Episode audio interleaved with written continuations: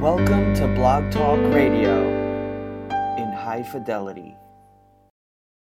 You're listening to Double G Radio. To all the non-believers, how did that? To all the non-believers, anybody can be beat.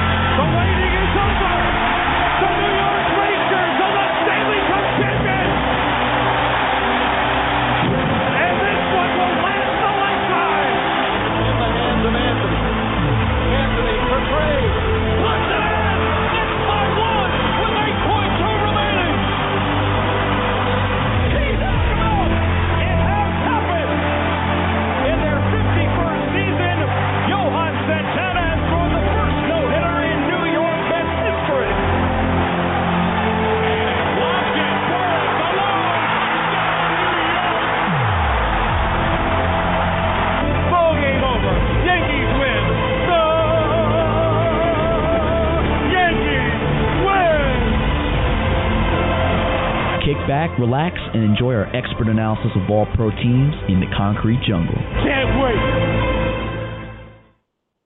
It's the season premiere of the box out here on Double G Sports Radio.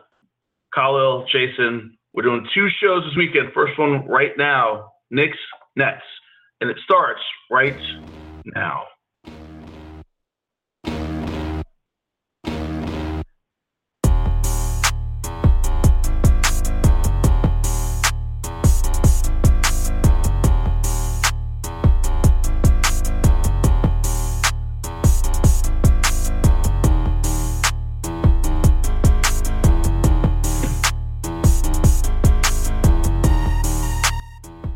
It's the box out, Double G Sports Radio. And I'm calling season premiere. This season two of us doing this. Jason, Kahlil, Jay, how you doing this Saturday afternoon, man? How you doing? I'm doing doing good. All right, how you feeling? I'm good. I'm good. So before we get started, I gotta say you have a busy evening ahead of you. What are you up to this, uh, tonight? Going on? I think at Barclays, correct? Yeah, we got a nice little trip ahead of going on at Barclays. Some three good fights. Should be interesting. Should be a good time.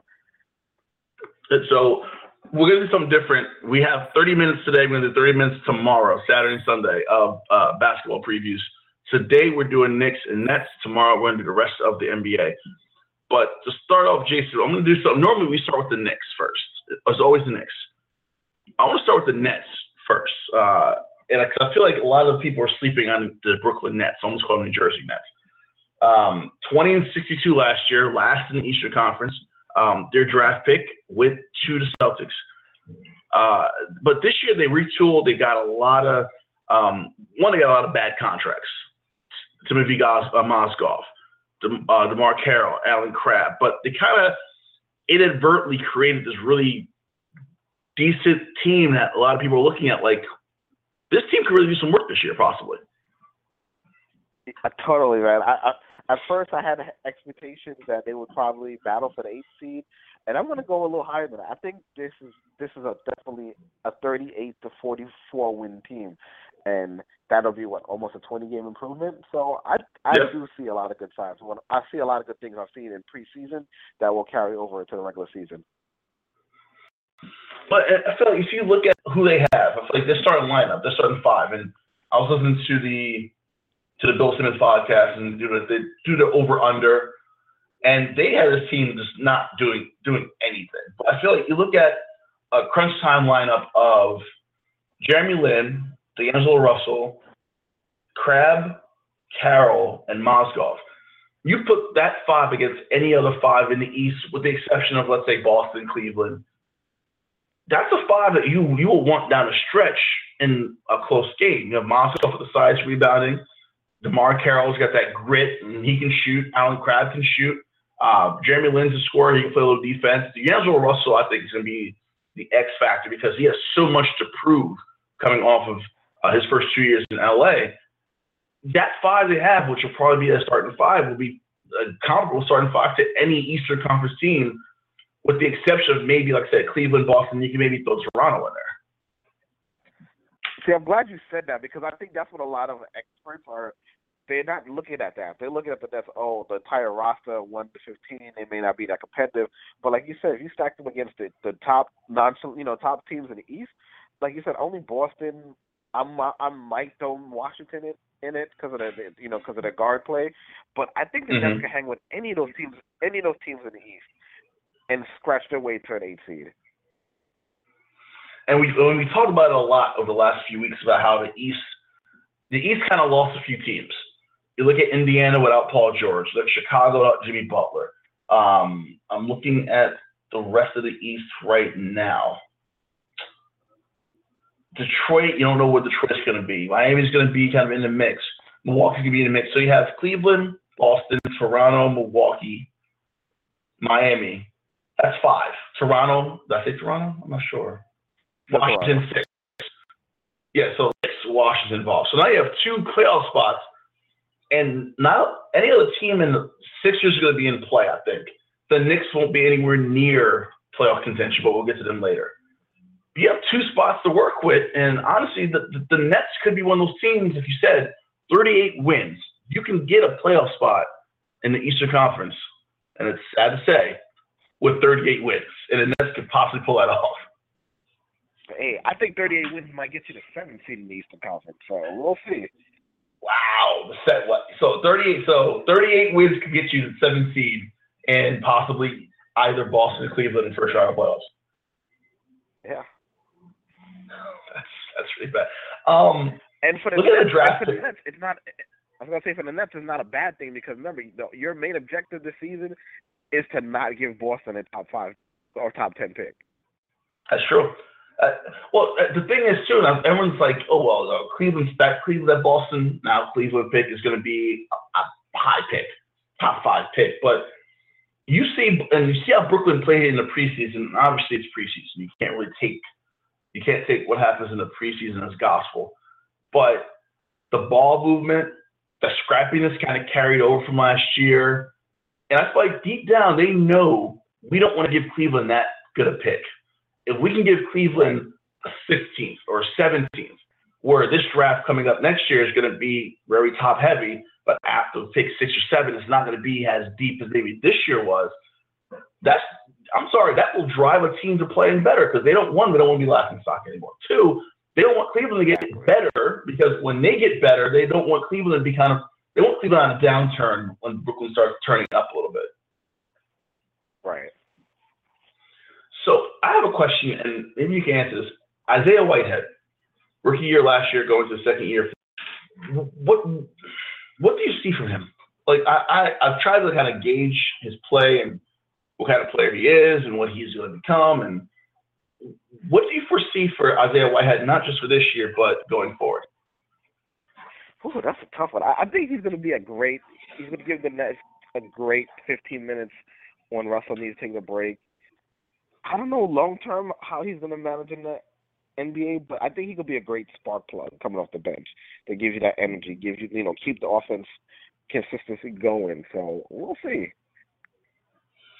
Yeah, it, and to this day, and I know Seton Hall still has their nucleus, the class that Isaiah Whitehead came in with. They're still at Seton Hall going to their senior years.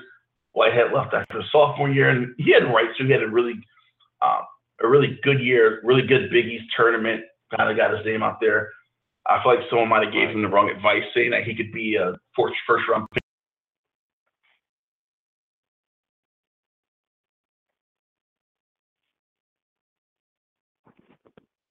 Hello.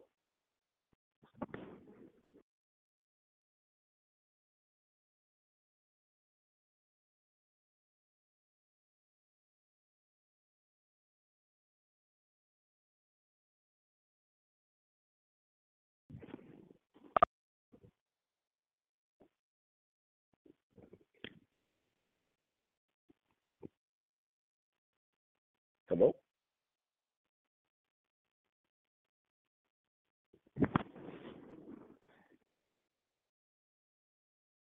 All right, and we are back. A little technical difficulty uh, on our end here. Sorry about that. But we're talking about the Nets and what they were, what we assume what's going to happen with the New Jersey Nets this year, and how a lot of teams seem to not believe, a lot of pundits believe that the Nets can't, they, can't, they won't compete. And I think me and Jason might be the only ones that believe that the Nets could actually be competitive and be somewhat somewhat, and I'm looking for the word to use, relevant. I think in the Eastern Conference. So we talked about Isaiah Whitehead and what his view was going to be. 38, maybe 40 wins if they get lucky, but you have a, a very you have a torn down Eastern Conference after the trades of Paul George, Carmelo Anthony being traded. So the Nets have a chance to really make some noise and possibly make it into the playoffs. We're gonna move on to the Knicks now, and the Knicks is a whole nother situation. Let's begin with the Knicks. And we are back. Jason, you there? Yeah, I'm here. I don't know what happened, but I'm Yeah, here. that was, yeah, must yeah, have that was, that was been the Knicks and Nets talk. I know, just shutting everything down. It's like we can't do it no more. so we're gonna move on to the Knicks, and I think this we had to leave the rest of the show for the Knicks because I think there's there's a lot to talk about when it comes to New York Knicks. Uh, they finished their preseason last night with no wins. Uh, you saw something last night though, and I want to mention this: Doug McDermott, Dougie Baskets. He dunked last night, which I was I was shocked about. I didn't expect him to dunk at all but Doug McDermott, and I feel like, and I said this on the show that we did about the Carmelo trade. I didn't see a lot about Doug McDermott that I liked. I, I think I called him a poor's man, Kyle Korver. But I think last night's game kind of showed me that, you know what, Doug McDermott can have a huge role with this team that maybe I overlooked when the Carmelo trade was first announced. What do you think? I kind of agree. I think he could have that kind of, dare I say, that insanity effect to the to the crowd this season. If he's consistent with his threes and makes open shots, he could have that role. Yeah, and that's the thing. It's- One is getting him the ball because McDermott, like Korver, and I keep comparing him to Korver not because they're both, you know, white shooters, but Right. you have to get them into the flow of the game. You have to kind of keep them going. Right. McDermott has to get his touches and keep him keep him keep him warm. If you ignore him or he gets out of the flow of the offense, you can sing with him. You saw it when he played for Creighton. Um, so the Knicks 31 and 51 last season. Uh, they finished 12th in the Eastern Conference. Like I said, they traded Carmelo just a few weeks ago. And Jason, I'm, I'm gonna let you take it. What are you thinking? Wins, losses? Do you think they make some noise? Do you think the rebuild starts right now? Do you think that maybe Nick fans just just kind of grit their teeth, bear it, and see what happens in three years? I I think Knicks fans need to be real about the situation. The rebuild officially is underway. The moment they traded Carmelo and they got the pieces they got back, that's to me it's essentially a signal that hey, we're rebuilding. We're going to be honest about it. It's a whole it's a whole new era in the in the Garden. Phil's going, Melo's going. I think that's both good for business. You can't have one and keep the other. I'm cool with the rebuild. I'm cool if Porzingis, you know, somehow acknowledge, tell him that hey, this is your team now going forward. We want to make sure you get your touches, and we we build it around you.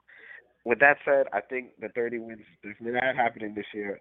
I honestly see it's going to be tough for them to get 20 wins, just the way the league is set up. And they're, you know, we know the East is bad, but they're really bad. So I don't know who they're going to surprise and sneak up on on any given night. So, And we, we didn't even talk about the backcourt situation. I think their backcourt situation could be the worst in the league because we don't know what we're getting from this rookie, and I don't know what I'm getting from Courtney Lee or Tim Hardaway Jr. So yeah, it's going to be real bad at the Garden. Well, also on the backcourt, somehow they waived Trey Burke, who they just signed this week. Trey Burke is going to the G League. They're going to keep Jarrett Jack on for the first 12 games while Joakim Noah finishes out his suspension. You have Ramon Sessions, who is just a, a, pretty much a mercenary.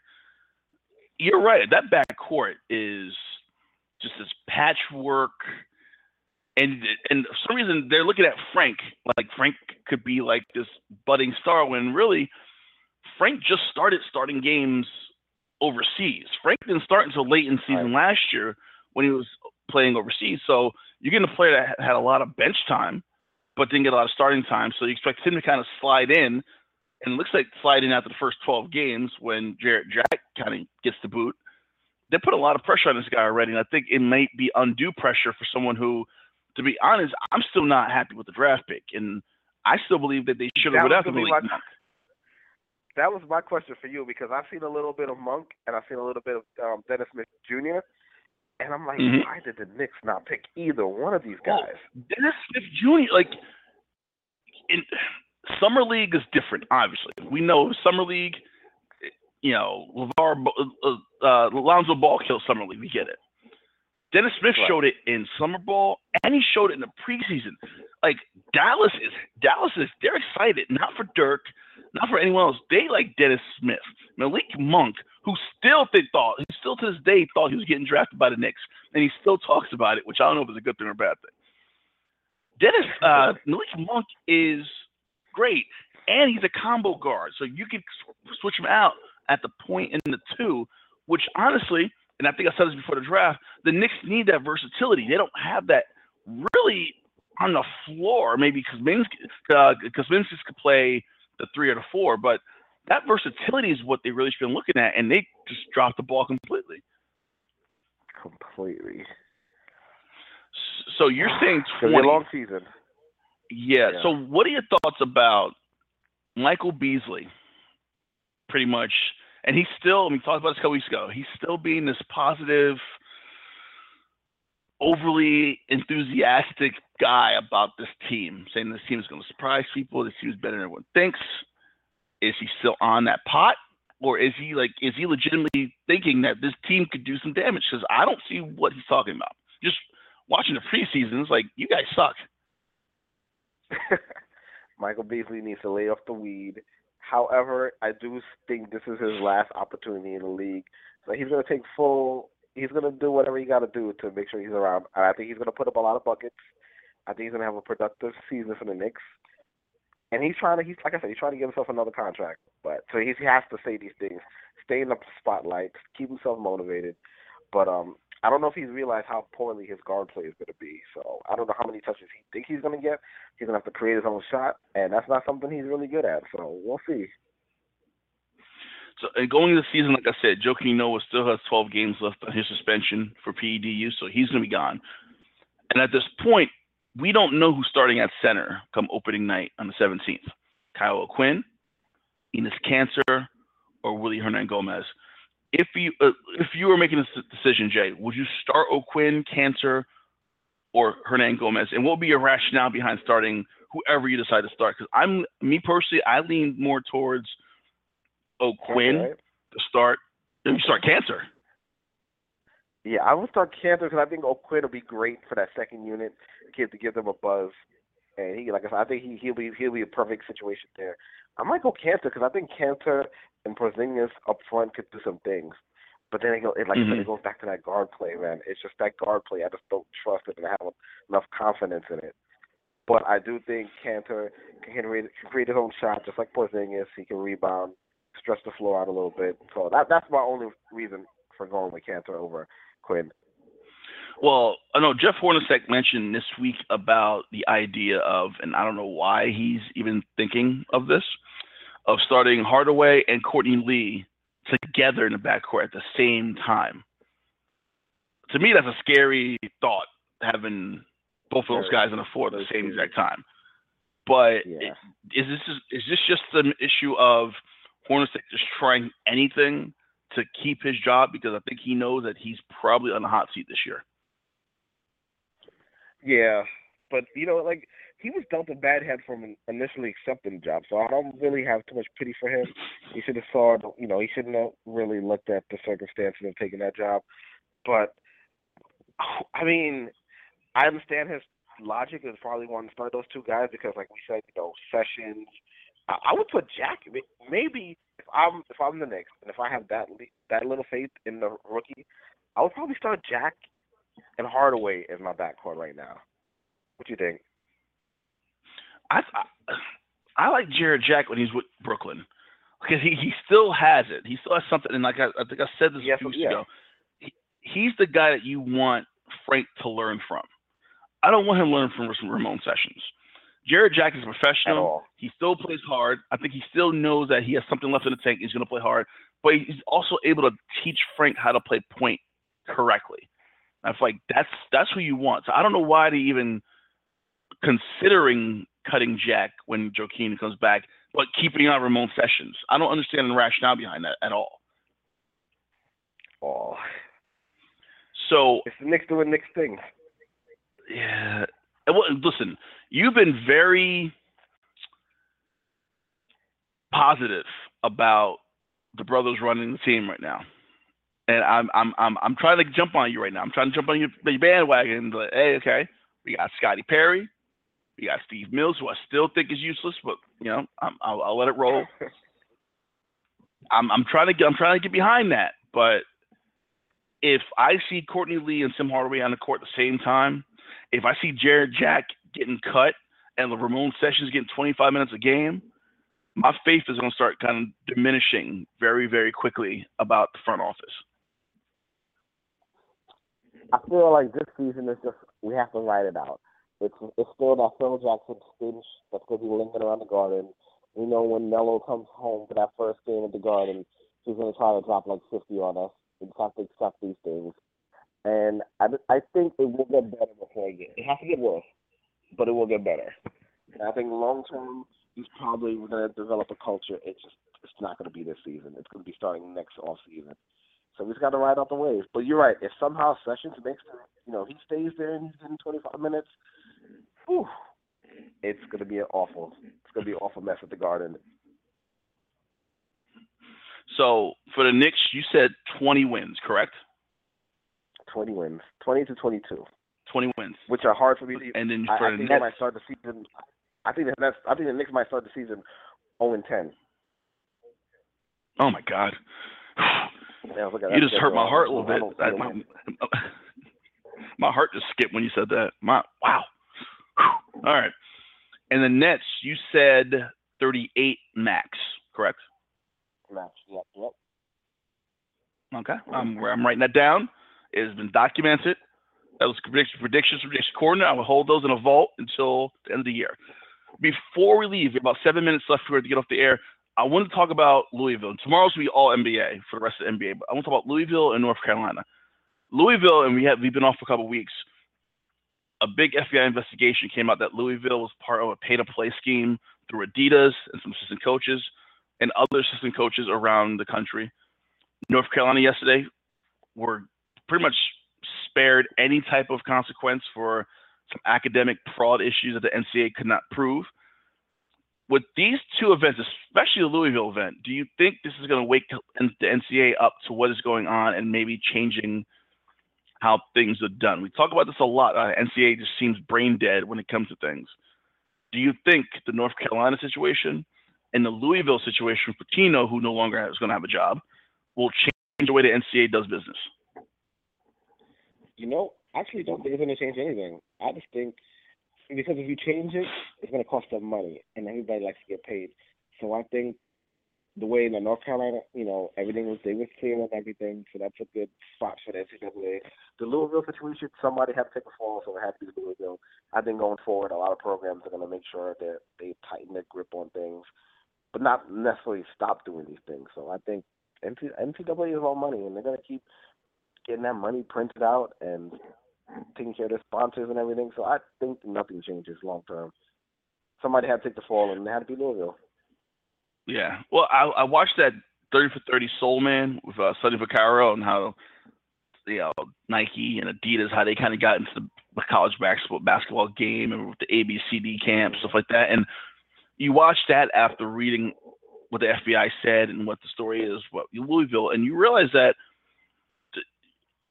as much as the schools are making these deals and taking all this money and, and Tino pocketed a lot of that money that he got from Adidas that should have went back to school into the athletic program.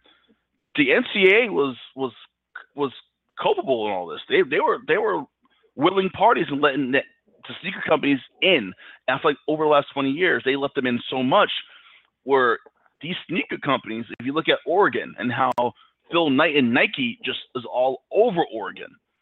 The NCAA is complicit in all this happening. So you're right about that. They won't change the way business is done because the NCAA is complicit and they know they're getting their cut. They don't lose that cut. But it kills me that it's get to the point where you got the FBI looking at you now. And the FBI came out and said, We're not done. We're not, this is not this is not over by any stretch of imagination. There's still a lot to be done. I think we might. I think we might get to the point where the NCAA goes a bone and pay and put those kids on an allowance just to throw the scent off a little bit. I think we might get to that sooner than later. well, they also put together some type of committee the NCAA did with Condoleezza Rice heading it on how they can positively change college athletics.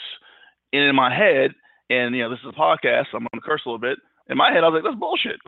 Nothing's gonna change. You put all, you put these Nothing. committees together, but you, it's like you, you you said it.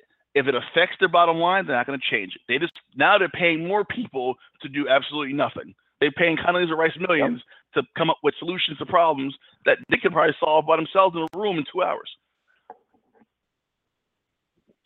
I hate to say it, it's the Trump effect. We're going to talk, you know, it's like how Trump is doing with uh, football. We're going to talk about the football and the national anthem, but in the but we're going to just, you know, distract everybody from not doing anything. So I think the NCAA is going to follow suit. They're going to, like you said, pay more people to do more things just to keep the the stench away a little bit. They're, they're going to pay more to clean up a little bit, just to smell, not the actual. Right. Well, my thought now, Pitino's out. All these assistant coaches from diff- different schools are out. The FBI's on. But my dream would be that somehow, some way, John Calipari's part of this. And if that happens, I will be euphoric in knowing that I was right for all these years that John Calipari is dirty. Oh, he's dirty, but he doesn't leave a he doesn't leave a trail. And I think that's the difference between Pitino and and Tyler Perry. He's like, come and get I'm me. not You're sure- not gonna find a single drop of evidence. I know, I know. Dude, did you see? I don't know if you noticed saw last night any highlights of the uh, Kentucky March Madness when they had Drake come out and it, I and as much as I hate Calipari in Kentucky, I watched the highlights. I watched the long form highlights, and I just seized. I'm like, this man is still here. He's still here. And Drake is like, I'm here too. What's up? I was like, oh, damn, can this stop? Can we find something on John Calipari? Uh, never. So gonna find nothing. that's n- no, n- never. So this is the first half of our box out preview. Tomorrow, Sunday, October fifteenth, will be the second part. And tomorrow we go all through the NBA, look at the major storylines. How will Carmelo fit in with Paul George and Russell Westbrook? What about Portland? Where does Portland go? The East. Will it be competitive besides the five, six teams that we mentioned earlier? We're going to go through the NBA major storylines and talk talk it out we will let you know what happens after that. The box out, Double G Sports Radio, we're going through some changes, so we will keep you posted on what those changes will be in the coming days, in the coming weeks, on what's going to happen with us. But no doubt, the box out will not go anywhere. We will still be here. Jason, we're not going nowhere. As much as people don't want us out, we're still here. That's right. So we'll see you tomorrow. We'll keep you posted. Check the Twitter of Double G Sports and Twitters of Jason Corner. Jay, Likewise. what's your uh, what's your Twitter handle? Oh, shit. God, Busy J. Follow me on Twitter, Instagram, same thing, Busy J. All right, and Kahlil and Thomas at Twitter. We'll keep you posted. We'll be back tomorrow, October 15th, our second part of the Box Out NBA preview show. We will see you tomorrow. Thank you so much for listening. Have a great night. See you tomorrow afternoon, probably. Peace. All right, and pray for the, and pray for the Knicks.